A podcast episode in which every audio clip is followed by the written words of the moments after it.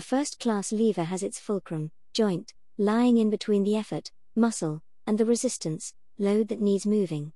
The neck when raising the head. An example of this would be the neck when the head is being raised. The neck muscles are the effort. The neck itself is the fulcrum.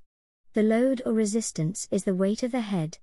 A second class lever has its fulcrum at one end and the effort at the other. The resistance is then in the middle of the effort and the fulcrum. An example of this would be the ankle. The ball of the foot would be the fulcrum, the gastrocnemius, calf muscle, is the effort and the weight of the person going through the middle of both is the resistance. The effort is applied by the gastrocnemius, which moves the ankle joint to plantar flexion, points toes. This would be used when a sprinter explodes out of the blocks in a race. They would push off the ball of their foot, using the gastrocnemius to produce plantar flexion of the foot. A third class lever has its fulcrum at one end and the resistance at the other. The effort is then in the middle of the fulcrum and the resistance. An example of this would be seen in the elbow joint, hinge. The elbow joint is the fulcrum, the hand is the resistance, and the effort is the bicep pulling through the middle of the lever. The effort is applied by the bicep to the radius and ulna, bones in the forearm, to flex the arm. This would be used when a tennis player follows through on a forehand shot. They would flex their elbow by using their bicep to pull the hand, resistance, upwards. Different types of lever have different types of mechanical advantage. Short effort arms can make rapid movements and can make a range of movements. Short resistance arms can move heavy weights.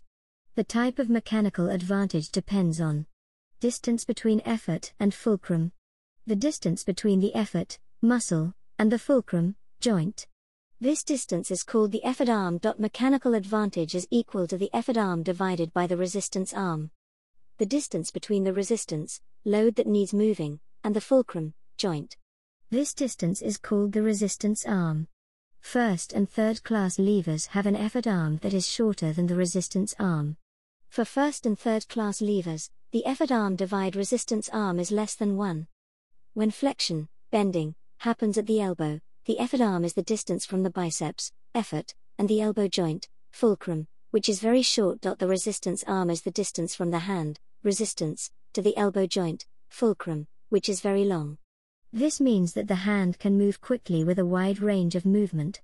The second class lever system is ideal for lifting weights. This is why we see it in the ankle, where it carries the weight of the body. Second class lever ankle. Here, the effort is further away from the fulcrum than the resistance, effort arm longer than the resistance arm. When plantar flexion happens at the ankle, the effort arm is the distance from the gastrocnemius, effort, to the ball of the foot, fulcrum, which is long. The resistance arm is the distance from the body weight, resistance through the middle, to the ball of the foot, fulcrum, which is very short. This means that the range of movement is not too large, but that it can support a heavy weight. Hey everyone, thanks for taking the time to listen to this episode. I hope it was useful for your learning. Make sure you consolidate your knowledge by clicking the link in the bio to be taken to the free online course. Good luck with your studies!